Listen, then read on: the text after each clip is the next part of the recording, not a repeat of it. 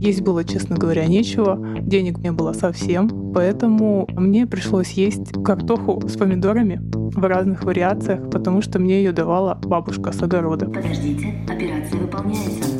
В один прекрасный день мы стали все зарабатывать в два раза меньше. Заберите карту. Была даже мысль такая трусливая убежать от всего, но я потом понял, от себя не убежишь, и за мной дети, семья. Куда же убегу, на кого оставлю?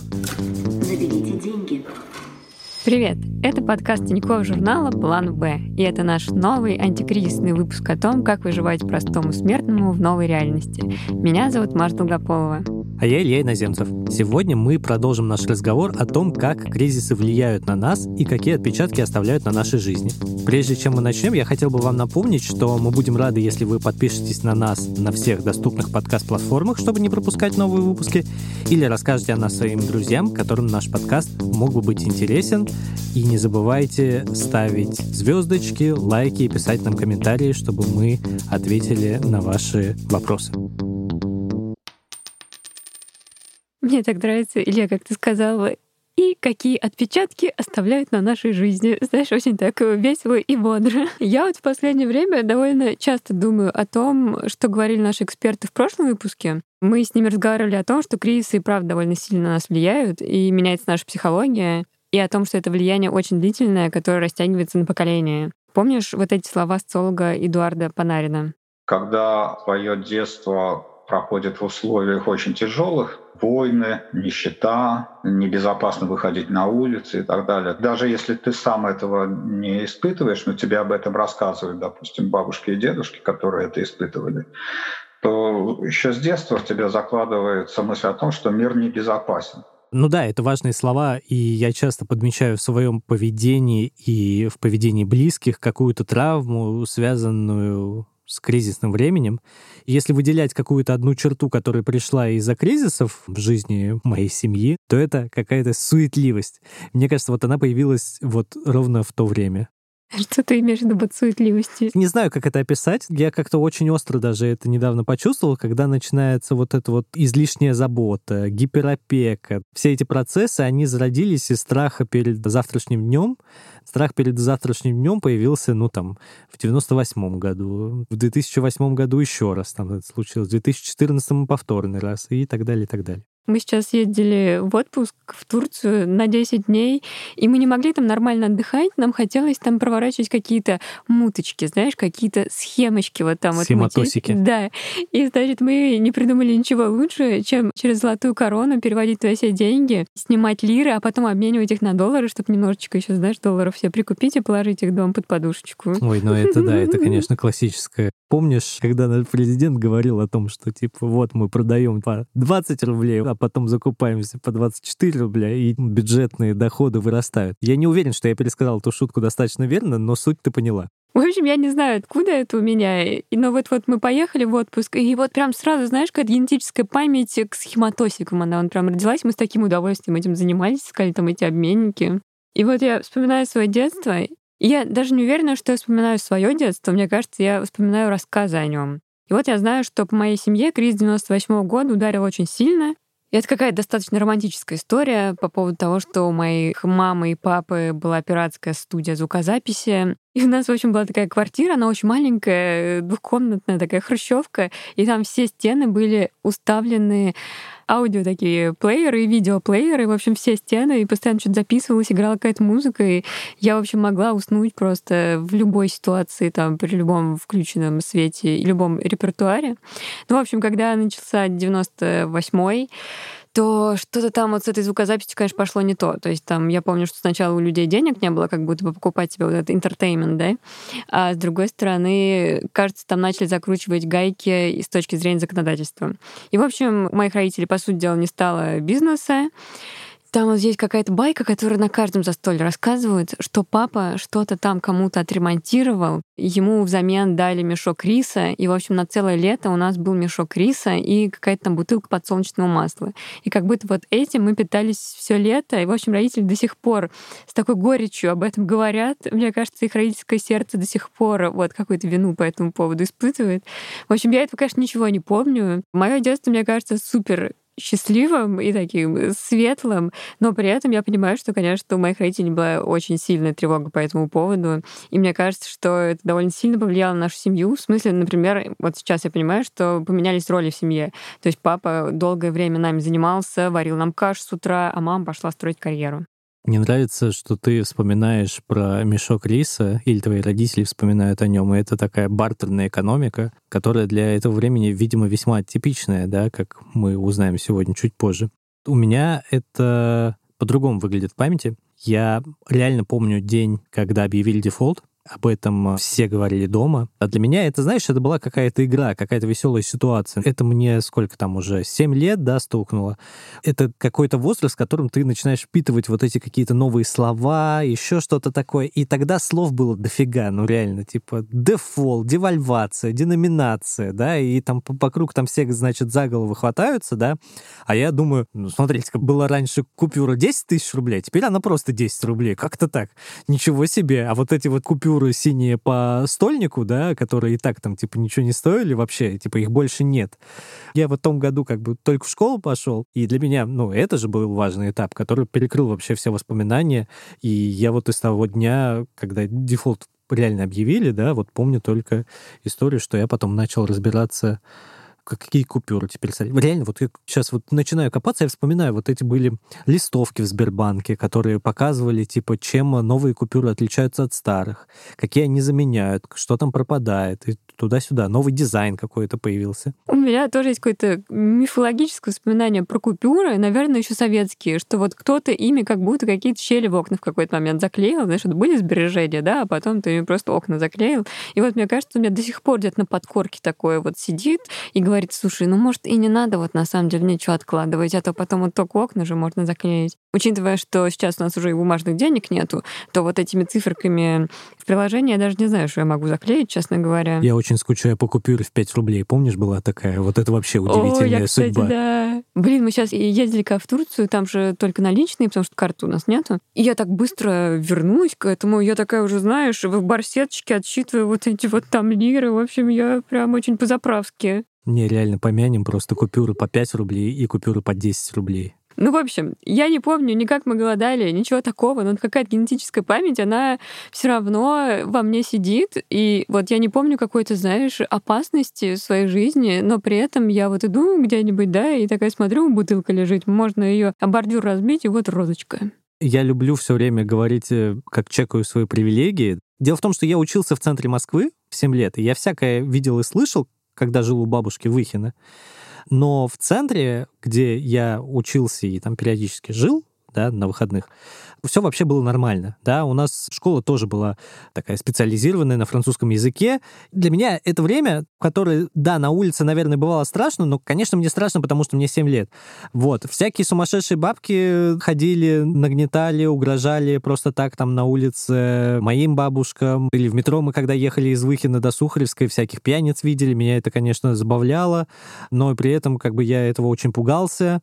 Это сейчас я, знаешь, читаю про 98 год и многому удивляюсь, да, тому, что к этому привело, что говорили политики в то время. Для меня это был такой растянувшийся эпизод модного тогда шоу «Куклы», потому что, ну вот, вокруг все кошмар происходит, да, а ты приходишь вечером, и там как-то это постмодернистски обыгрывают в этой передаче. Вот и для меня это так вот выглядело. Ну, типа, ну да, как что-то страшное происходит, но, в принципе, ничего нового. Боже, мой папа постоянно смотрел это шоу и хихикал. Я вообще никогда не понимала, почему там сидят страшные мужики, куклы, почему не сделать нормальных кукол. В общем, для меня, конечно, какое-то у меня, знаешь, вот позднее развитие вот в этом смысле. В общем, в этом выпуске мы решили поговорить с несколькими разными людьми, которых мы просили вспомнить о самых своих сложных кризисах. Они поделились с нами своими жизненными сюжетами тех времен, эмоциями и уроками, которые вынесли. Мы расположили эти рассказы в хронологическом порядке и начнем как раз с 98 -го года и постепенно будем двигаться к новейшей истории сегодняшнему дню. Кризис 1998 года. Экономика в 98-м была не в лучшем состоянии, хотя и стабилизировалась после обвала в начало 90-х. Стабилизация во многом опиралась на фиксированный валютный курс рубля. Также был дефицит бюджета, который решали выпуском гособлигаций. Из-за этого возникла классическая финансовая пирамида. Она должна была в какой-то момент рухнуть, и рухнула из-за азиатского кризиса 1997 года когда инвесторы начали бежать с развивающихся рынков, в том числе и из России. А еще тогда упали цены на нефть, ресурсов поддерживать курс рубля стало меньше, и в августе 98 был объявлен дефолт по этим самым гособлигациям. Тогда курс рубля упал с 6 до 25 рублей за доллар, инфляция резко повысилась до 80%, и из-за банкротства множества банков доверие к банковскому сектору надолго снизилось. При этом из-за девальвации рубля и дальнейшего роста цен на нефть стало выгодно продавать ресурсы за рубеж, а импортировать товары, наоборот, невыгодно. Это краткий пересказ отрывка материала о том, как были устроены четыре главных экономических кризиса в России. Ссылку на него мы оставим в описании к этому выпуску. А теперь давайте послушаем рассказ очевидца, как переживались события конца 90-х простыми смертными. До кризиса был полон надежд, потому что работал в госпредприятии, потом моя структура закрылась, ну, как бы полны были силы надежд, открыл собственный бизнес. Это читатель ТЖ Алекс Гуд. Сейчас ему 63 года. Он встретил кризис 98 -го года в расцвете сил. Лет ему было, как нам сейчас, где-то около 30, а еще он только-только открыл перспективное дело.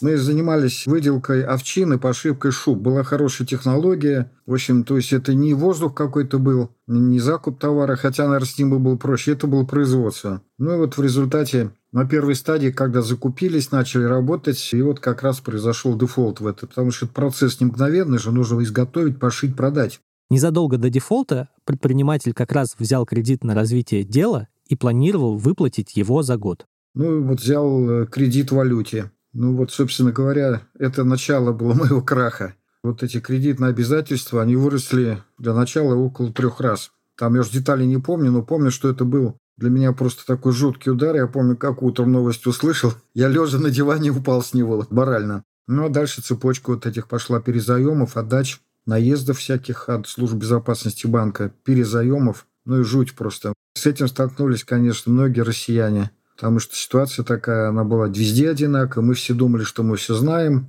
мы все умеем, все сделаем. Но вот этот удар финансовый, конечно, вынести было невозможно просто. Если ты занимаешься нормальным бизнесом, не там, где прибыль десятикратная, преступная какая-то. Ну вот честный бизнес вот получился так. И не только у меня.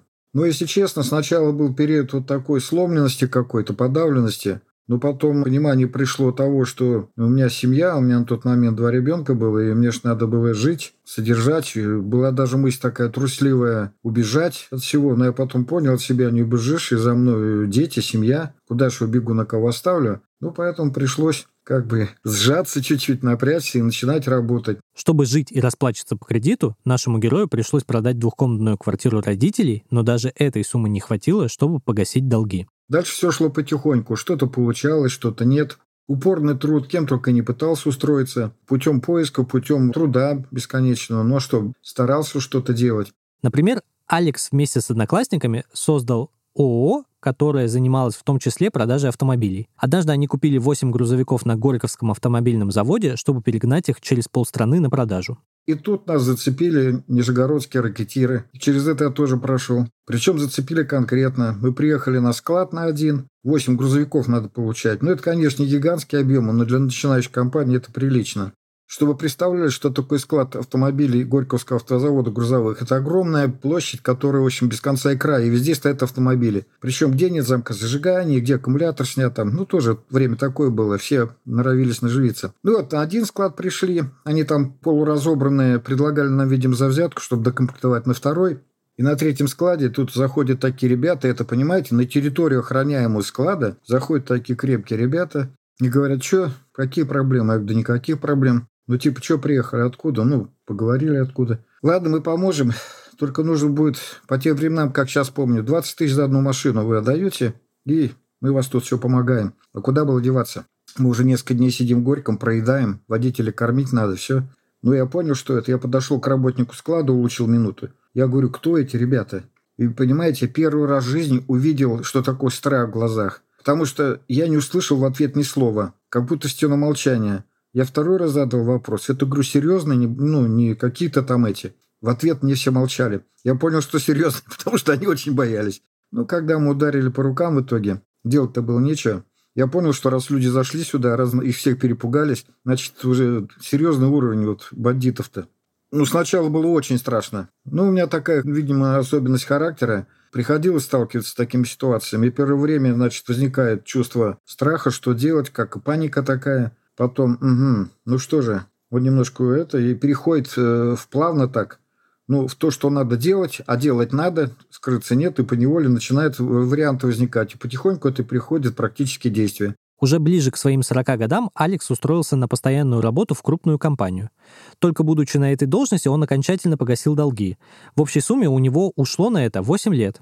А в 2010 году он снова открыл свой бизнес, связанный с климатической техникой.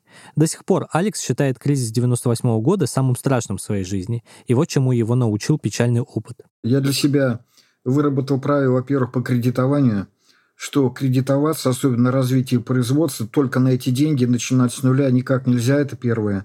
Кредитование возможно только, я говорю про бизнес, но это и частников касается, ведь многие люди, не секрет, берут кредиты, набирают товар, потом плачут. Поэтому я пришел к выводу, что кредитоваться можно только какую-то часть, причем ту часть, которую ты можешь обеспечить. То есть не, не вкладываться в какие-то проекты подозрительные, это раз. То есть основные три правила – это, во-первых, рассчитывать сделку, добиваться профессионализма. Во-вторых, значит, не кредитоваться за 100% на будущую сделку. Не падать духом, работать, работать и работать. Самое главное – не складывать руки, искать, найти, пытаться. Ну и в то время как раз вот уверовал Бога, потому что вера-то к нам приходит как выясняется, не когда нам хорошо, а когда нас прижимает. Ну и все пошло на лад. Вот так и было. Поэтому, если честно, верить, действовать, желать, хотеть и любить. Любить своих близких, для которых ты это делаешь. Так потихоньку все и вышло. Кризис 2008 года. Когда я вот слышу рассказы про 98-й, я радуюсь, что я была еще в полубессознательном возрасте. Хочется, знаешь, перекреститься. Я, честно говоря, и кризис 2008 года тоже не особо заметила. Помню, что все об этом говорили, но я училась то ли на втором, то ли на третьем курсе. Я была максимально бедна в тот момент. А когда ты такой бедный, то кажется, что все это как-то полегче, что ли, проходит. Ну, то есть от голода ты же все-таки, наверное, не умрешь, а там как-то вот эти вот, знаешь, копейки, ну что ну, с да, ними? типа 0 рублей уменьшились несколько раз, это все равно 0 рублей. И вот я сейчас пытаюсь вспомнить, повышенная стипендия у меня была что-то вроде 1200 рублей, я ездила еще вожатый летом в детский лагерь, и там платили что-то около трехи, а кормили, одевали меня родители. Ну, то есть, ну что за жизнь? И вот, кстати, через пару лет после этого начнется по-настоящему тяжелая жизнь, когда надо будет оплачивать съемное жилье, делать семь блюд из одной курицы и экстренно искать работу после увольнения прямо перед Новым годом. Но, как мне кажется, это все-таки не последствия кризиса 2008 года, а последствия того, что я родилась в очень бедном городе, и мне на все надо было зарабатывать самой. Чем тебе запомнился 2008? Во-первых, я думаю, что это просто насмешка судьбы, потому что я родился в 91-м, когда СССР развалился, в 98-м я пошел в школу, а в 2008-м я пошел в институт на первый курс. Ну, я думаю, что, знаешь, там просто все так и было устроено. Типа, так, ну, когда там у нас Илья идет в институт, все, пора. Да, и каждое событие в моей жизни сопровождается каким-то кризисом. Нет. Это все, знаешь, как-то отправлял на задний план вот эти все проблемы, да? Ты как-то говоришь, что ты не ощутила из-за того, что ну, там бедность какая-то была, вот, и я ну, как бы это было на периферии моего внимания, наверное, из-за того, что, во-первых, у меня было какое-то глобальное событие, да, все-таки поступление в институт, там столько нервов, типа окончание школы, вот эти все ЕГЭ, туда-сюда. Плюс еще 2008, в принципе, был, ну, каким-то удивительным годом для российской истории, если так прикинуть, да. Ну, ладно, не для российской, для, там, жителей Москвы, Санкт-Петербурга. Футбольная сборная, там, в какой-то веке хорошо сыграла, и это был, ну, какой-то супермасштабный успех, когда обыграли Голландию. Евровидение, там, что-то Дима Билан, значит, сотворил очередной. Я помню, он прыгал. Нет, это не в тот раз он Нет? прыгал. Да что ж Да, конечно, да. Не будем об этом. Финал Лиги чемпионов по футболу, опять-таки, там проводился вот в Москве, и это был какой-то там большой праздник, приехали звезды, проливной дождь в Лужниках, драма и все такое. И потом в любой документалке, которую я смотрел о кризисе 2008 года, да, и не только документалки, там, допустим, Big Short, игра на понижение, крутой художественный фильм про то, как вообще этот кризис случился и как несколько людей его там предвидели. Во всех этих произведениях очень мало говорят о России. Там говорят о США, которые, ну, в принципе, кризис ипотечный, и банковская система США, это все как-то и, ну, стало катализатором этого всего. Исландия, которая вкладывалась в это все, чья экономика там просто рухнула, да, и там они совсем недавно только начали из этого выбираться. Как-нибудь Греция, какие-то еще страны Евросоюза, но вот Россия, да, она вот где-то все время внизу. И я вот здесь очень боюсь, что мне здесь не хватает фактуры для того, чтобы там четко осознать ущерб, который Россия понесла в этом кризисе, но тогда это точно потонуло в потоке позитивных новостей, которые даже продуцировались не пропагандой, а тем, что это просто реально происходило. Я, кстати, вспомнила еще про 2008 год. Мне кажется, первый раз в жизни приехала на пикник афиши, и я помню, там была какая-то сцена Look at me, Idle Conversation, и все это закончилось какой-то классной впиской каких-то моих первых встречных знакомых на патриарших. В общем, это было прям начало, знаешь, такой богемной жизни. Я, кстати, вообще абсолютно ненавижу мем «Верни мой 2007», потому что даже на пикнике афиши был в 2008. И, по сути дела, начала хорошо жить только в 2012-2013, и мне прям очень интересно, что же там было в 2007 Ладно, мне кажется, просто мы немножко предались на это вот этой ностальгии, да, как бы расцвету нефтяной экономики, там последний какой-то год, ну там реально 2008 это какой-то год гламура был, да, но потом это уже все как-то стало мельчать, да, и вот мы здесь. Несмотря на то, что к началу 2008 в России дали свои результаты завершенной рыночной реформы, цена на нефть была высокой, и российский бизнес начинал показывать хорошие результаты.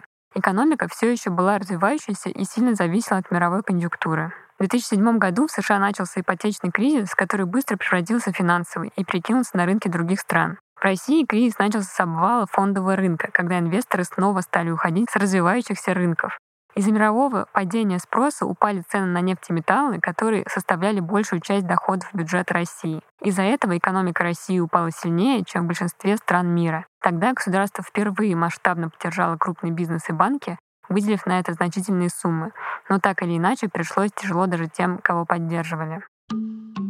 Кризис 2008 года я встретила в должности HR в банковской сфере. А банковская сфера — это такая штука, которая чувствует все финансовые кризисы в первую очередь, мне кажется. Это Даша Кулинич. Сейчас она работает редактором в Тинькофф, а в 2008 году она занималась наймом в другом банке.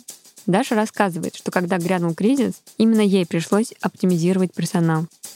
Сейчас это называется высвобождением, по сути, просто увольнение людей. Я как HR участвовала в этом освобождении, непосредственно увольняла людей, и через меня проходили все эти заплаканные мои коллеги, которые лишились работы. И у меня тоже было, конечно, такое не очень приятное эмоциональное состояние, потому что любой кризис, мне кажется, он порождает тревогу, эта тревога, она усугубляется тем, что происходит в компании, когда ухудшаются условия работы. У нас это тоже все было, вплоть до того, что у нас руководитель компании ходил по офису и выкручивал лампочки лишние для того, чтобы сэкономить на электроэнергии. Просто это была фоновая постоянная тревога, плюс очень давила вот эта атмосфера, потому что это твои коллеги, ты буквально там недавно их принимал сам на работу, ты выбирал их из кандидатов, из множества, ты считал, что они лучше всех, и сегодня их увольняют. Это не всегда было, скажем так, приятным образом сделано, да, потому что в редких случаях работодатель использует сокращение или еще что-то. Обычно это увольнение по соглашению, чаще всего без выплат. Просто было за людей очень обидно и за себя, за свою работу, которую ты делал, потому что ты создавал это все. Все увольнения были сложными, потому что все, нас в основном девчонки были кредитные эксперты у них у всех своя ситуация. У кого-то арендная плата, которую нужно вносить, у кого-то дети, у кого-то еще какие-то обязательства. И все они остаются без работы. Ну, были, конечно, там какие-то сложные конфликтные увольнения. Даже был один сотрудник, который писал заявление в прокуратуру на меня и на директора филиала. Ну, сейчас смешно немножко. Тогда было не очень приятно. Тем, кто сохранил свою должность в компании, тем не менее сократили зарплату в два раза. Зарплата состояла частично из окладной части, частично из премиальной. С тех пор я никогда не соглашаюсь работать с премиями, потому что всегда говорят, нет, мы всегда платим премии, это вот мы не такие, но на самом деле такие. Когда кризис, то бывают такие средства, поэтому ну, вот в один прекрасный день мы стали все зарабатывать в два раза меньше. В тот момент мы порезали где-то 85% линейного персонала и, наверное, половину бэк-офиса. Из-за того, что сотрудников стало меньше, я занималась в том числе и набором кадрового администрирования в этой компании. Для меня стало просто меньше работы. И на тот период мне предложили остаться и за половину моей бывшей зарплаты выполнять должность трех человек. Там секретаря, специалиста товарно-материальных ценностей, ну и того же HR. Я благополучно отказалась и попала под сокращение. Даша осталась без работы, а вот цены тогда выросли почти в два раза. Крышу над головой обеспечивали родители, равно как и эмоциональную поддержку. И хотя Даше тогда удалось выбраться из кризиса и снова найти работу, в 2014 году ситуация повторилась. 2014 год я встретила снова на должности HR, снова работая в банке. И, в общем-то, история повторилась, хотя я думала, что снаряд дважды в одну воронку не падает, но все падает, проверено. Получается, да, что у нас опять запустился тот же самый процесс, и закончился он тем же самым, включая мою личную ситуацию. То есть меня снова уволили. Я была одна в чужом городе, у меня была съемная квартира. Ну и, грубо говоря, я там искала новую работу, и мне предлагали, да, давай приходи к нам на 18 тысяч рублей в месяц. Я за квартиру платила 15. И такая история была повсеместная, и ну, было вообще непонятно, что делать дальше. Не дожидаясь той точки, в которой мне придется есть картошку, я просто взяла все свои сбережения и уехала в Питер. И в Питере все было гораздо лучше в плане работы. Но в конечном итоге я считаю, что для меня все закончилось хорошо, потому что вот эти кризисы общие, они совпали с моим каким-то внутренним кризисом, когда я поняла, что нужно что-то радикально менять в своей жизни.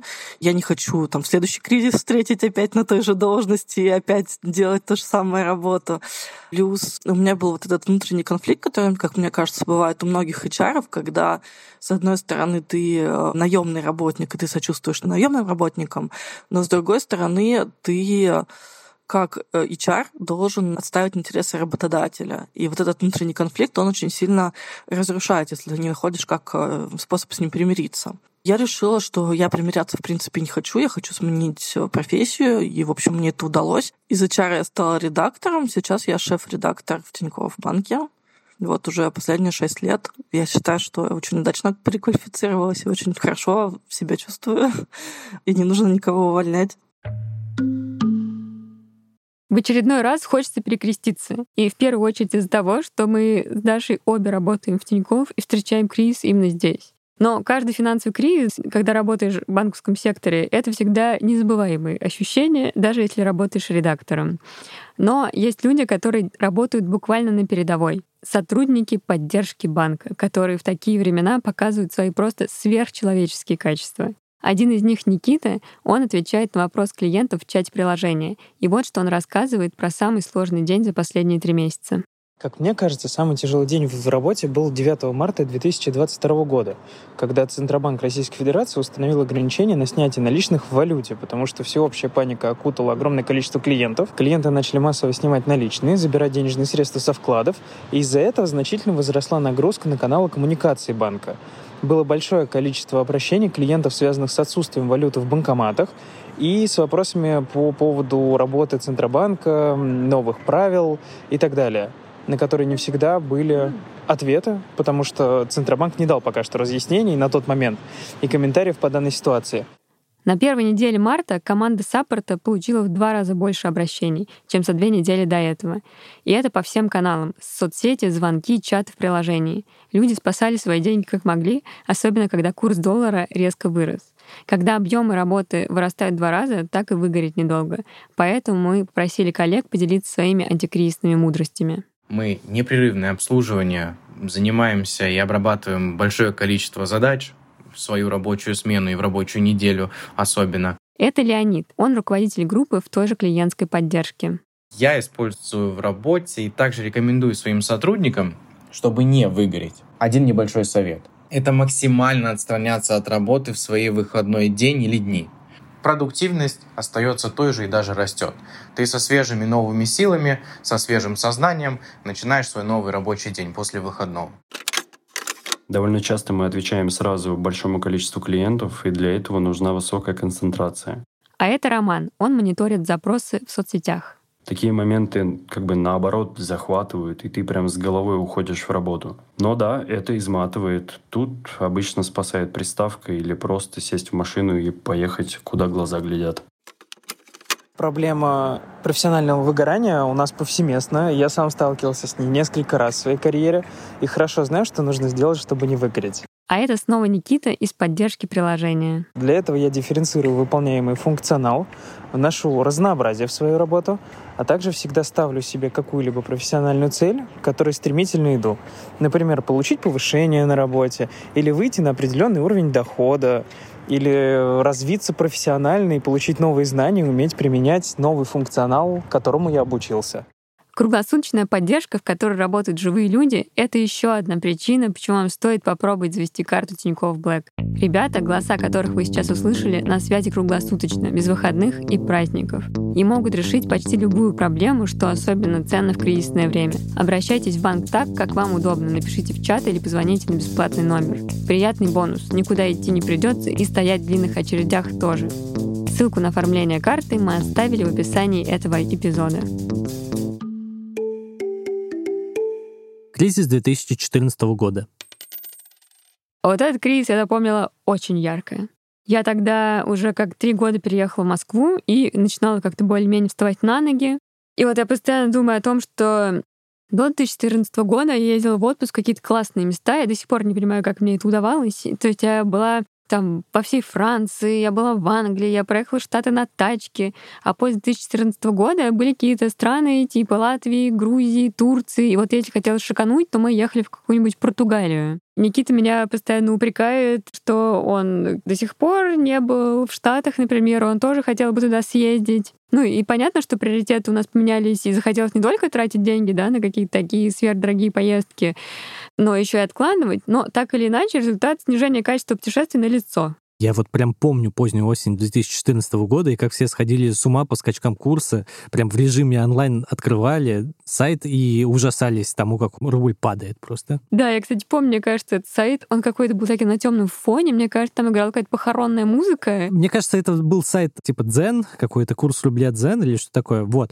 И знаешь, я вот думаю, что вот в тот момент было так много звонков о том, что происходит сегодня, тревожных, всякие законодательные приколы, типа того, что хотели по закону обязать всех работать по специальности. И я помню эти диалоги там в офисе, все такие, ну, типа, ну, вот я там по специальности, да, конечно, я не смогу работать редактором, да, и я такой сижу, ну, я юристом, наверное, смогу работать. Я такая просто сурдопедагог, что? Да-да-да, в общем, антисанкции эти, да, из-за которых часть продуктов просто пропала с прилавков. Ну вот просто забудьте о ней. Это немножко смешно так, конечно, рассуждать об этом, да, потому что это вот реально какое-то уже такое московское вот прям э, объедание, да, ну типа реально же был раньше пармезан зарубежный. И типа не было вот этих каких-то приколов там с какими-то отрезами непонятными, что типа сыр начали варить там, не знаю, где-то в России, все такое. Просто пармезан, да, мне кажется, он въелся как такой стереотип, хотя на самом деле куча каких-то продуктов, которые там приезжали из-за рубежа совершенно спокойно, просто они пропали. Я, кстати, знаешь, тут опять подтверждаю свое пролетариатское какое-то происхождение, потому что, мне кажется, я от того пармезана в итоге ты так и никогда и не ела. Ну, то есть, наверное, я экономила просто на поездке в США. Ну, просто 8 лет прошло, да? Я не знаю, вот тогда это выглядело каким-то сбоем в системе, да? Ты все таки вот вспомни, да, еще за несколько месяцев до событий, которые привели к падению рубля, все ездили, значит, в Сочи на эту проклятую Олимпиаду. Я тоже сам думал о том, как классно было бы туда съездить, посмотреть, как там, значит, сделали эту олимпийскую деревню, как там соревнования проходят. А в итоге к чему это привело? Где мы сейчас? Да, не, а мы, кстати, еще ездили после этого в Сочи несколько раз, и там же было действительно классно. Ну, в смысле, ты как бы радовался тому, что, смотрите, действительно что-то меняется к лучшему. И, в общем, я постоянно об этом думаю. Мне, получается, тогда было 24 года, и вот я сейчас понимаю, что в голове у меня просто ничего не было. Ну, то есть, знаешь, такое беззаботное время. Я даже не нахожу себя, честно говоря, в себе сил упрекать себя за это, за ту поверхностность. Мне кажется, это были последние пару лет, когда я жила без хлопот и без забот. А потом, вот все последующие годы, тревожность стала как-то ужасно нарастать. И, в общем, жизнь стала как-то не сладко в первую очередь из-за этого. То есть, знаешь, вот у меня раньше была суперспособность, я, например, могла спать сколько угодно. Ну, то есть я вот могла проснуться два часа, и мне было норм.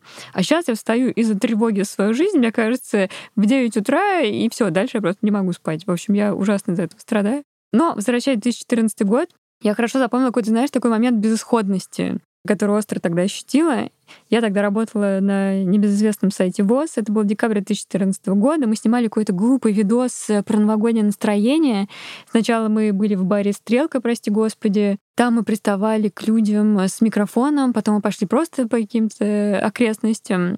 И, в общем, мы что-то там у людей спрашивали. И была такая промозглая погода, и все обсуждали на этой вечеринке, что доллар поднялся в два раза, что кто-то там успел купить MacBook за прежнюю сумму. И вот прямо, знаешь, слышал все это, и ты MacBook не успел купить, да, и вот хотелось ловить языком этот мерзкий какой-то моросящий снега-дождь и смотреть пустоту. Тогда стало уже, конечно, понятно, что вот там э, никакие классные вот такие долгие путешествия, наверное, в ближайшее время не светят. И, возможно, вот этот MacBook, который человек успел урвать, возможно, для него станет последним в моменте, в 2014 году, вообще не ощутил такого падения зарплаты и снижения потребительской способности.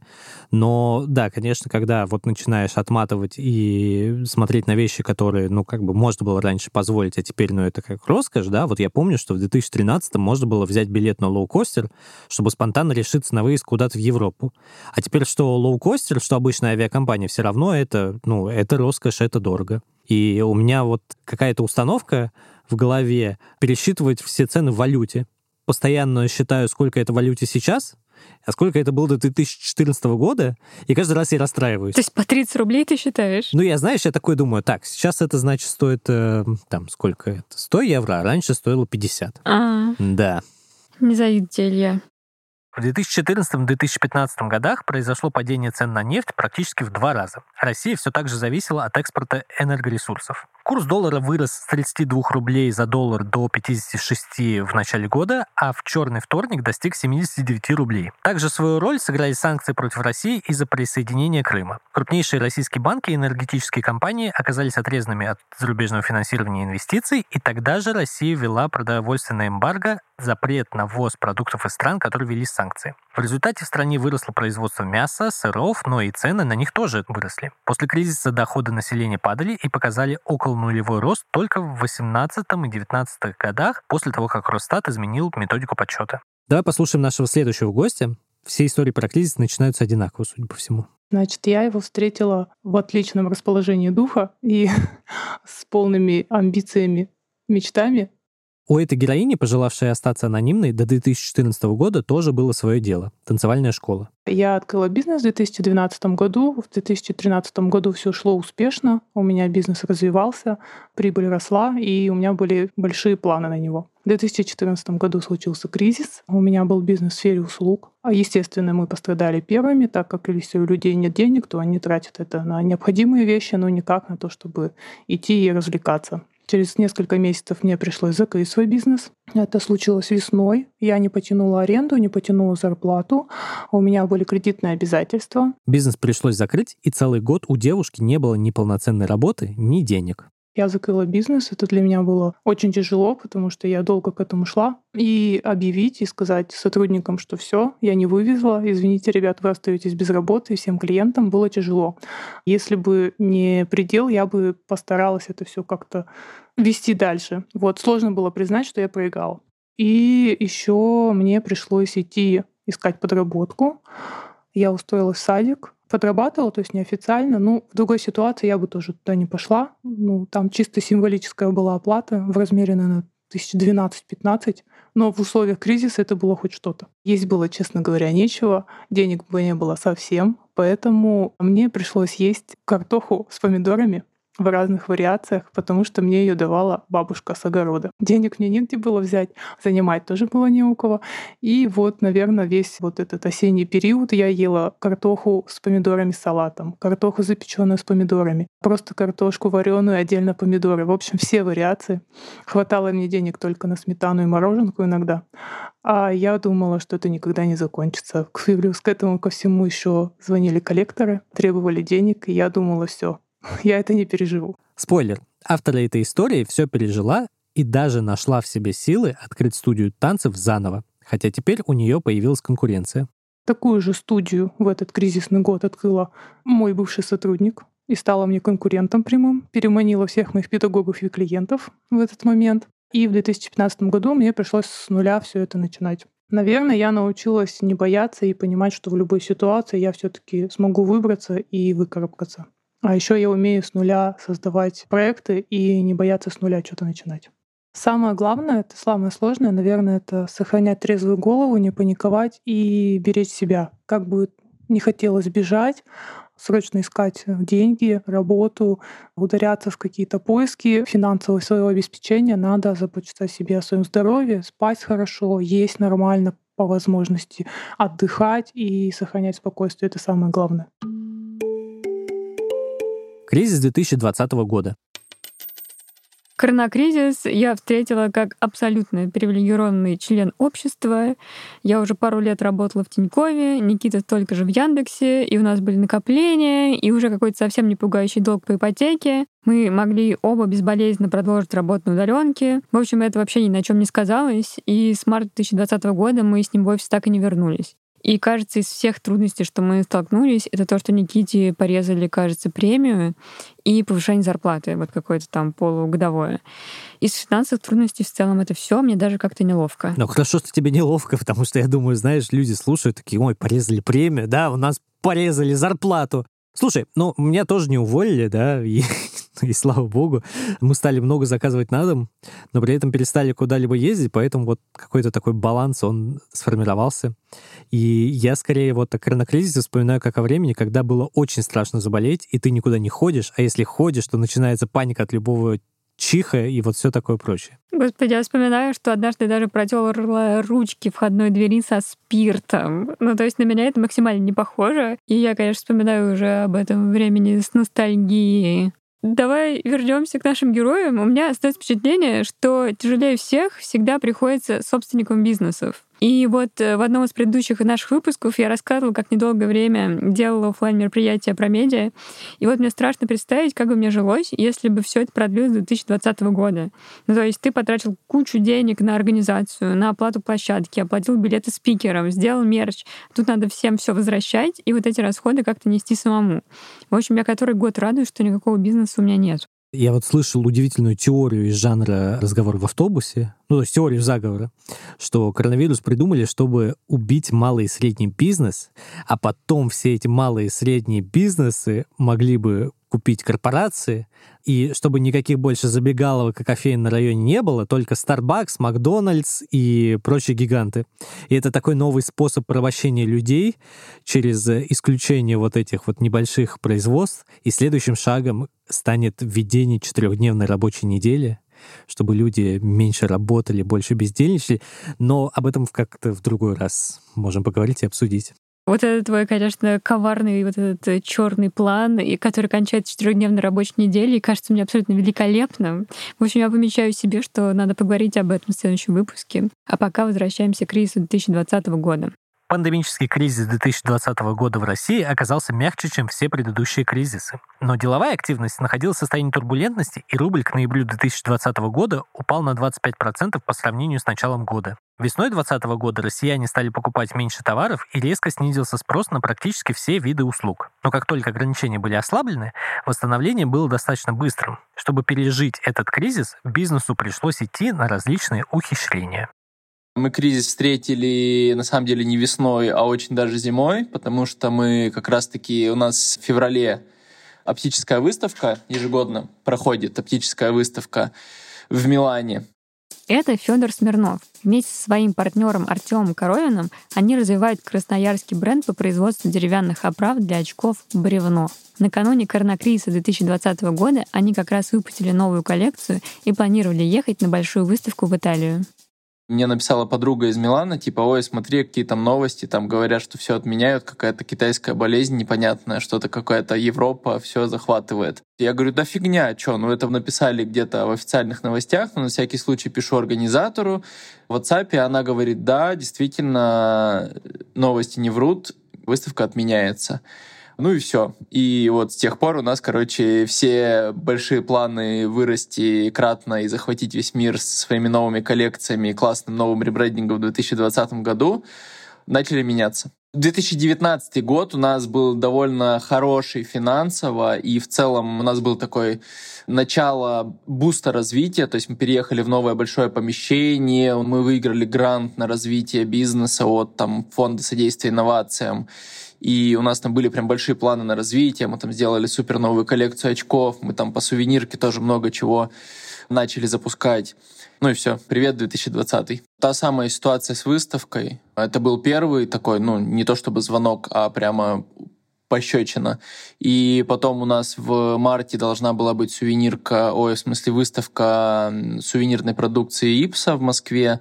Она тоже отменилась, тоже там это было связано с потерями билетов, там брони отелей и так далее и тому подобное.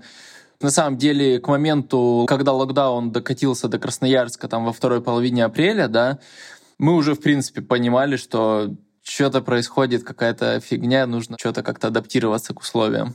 Чтобы сохранить зарплаты и производство, ребята запустили распродажу очков по промокоду Stay Home, а также стали брать нетипичные заказы.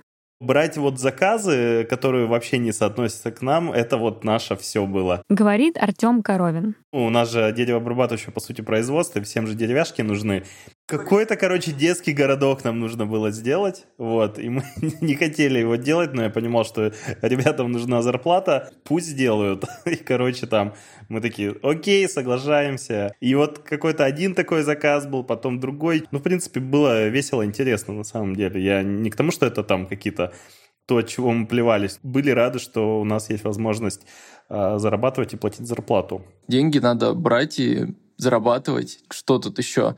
Это снова Федор Смирнов. У нас на самом деле еще были переживания по поводу очков, потому что весь опт у нас его и так, он был только в Европе, то есть он у нас полностью европейский рынок отвалился и замер. И на розницу мы как бы никогда особо не рассчитывали и сильно не развивали этот канал. И тут мы начали панически пробовать пытаться развивать этот канал, понимая при этом, что это ну явно там не за один, не за два месяца делается. Ну и вот были какие-то такие суета, в общем, было много суеты. А еще я что-то сейчас думаю, что тогда, в 2020 году, все равно было четкое ощущение временности происходящего и то, что это не какой-то тектонический сдвиг в мироустройстве, что все равно так или иначе все там постепенно вернется как бы до более-менее прежние рельсы. Спустя два года Артем и Федор вспоминают уроки коронакризиса с радостью. Я, наверное, сейчас постфактум, да, в ретроспективе могу порадоваться нашей гибкости. То есть из-за того, что мы как бы всегда были и научились оставаться гибкими с ростом компании. И это позволяет нам вот так вот быстро переключаться на какие-то новые направления. И в целом универсальность бизнес-процессов позволяет довольно быстро переключаться типа с сувенирки на мебель, с мебели на там какую-нибудь там э, аксессуары для ресторанов, там, и на детские игрушки, там, или еще на что-нибудь. Наверное, вот это очень хорошо, и, ну, наверное, это хороший урок, что нужно продолжать вот такую некую децентрализованную, нерельсовую историю практиковать, чтобы всегда была возможность быстро, оперативно ну, переключиться на какое-то новое актуальное направление.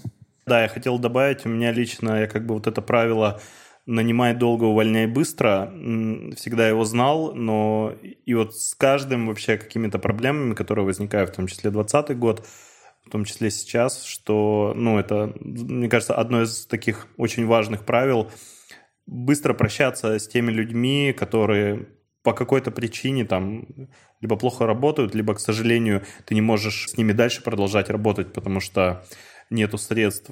И, ну, много причин. И вот этот именно кадровый вопрос, его нужно всегда держать на контроле и максимально быстро реагировать.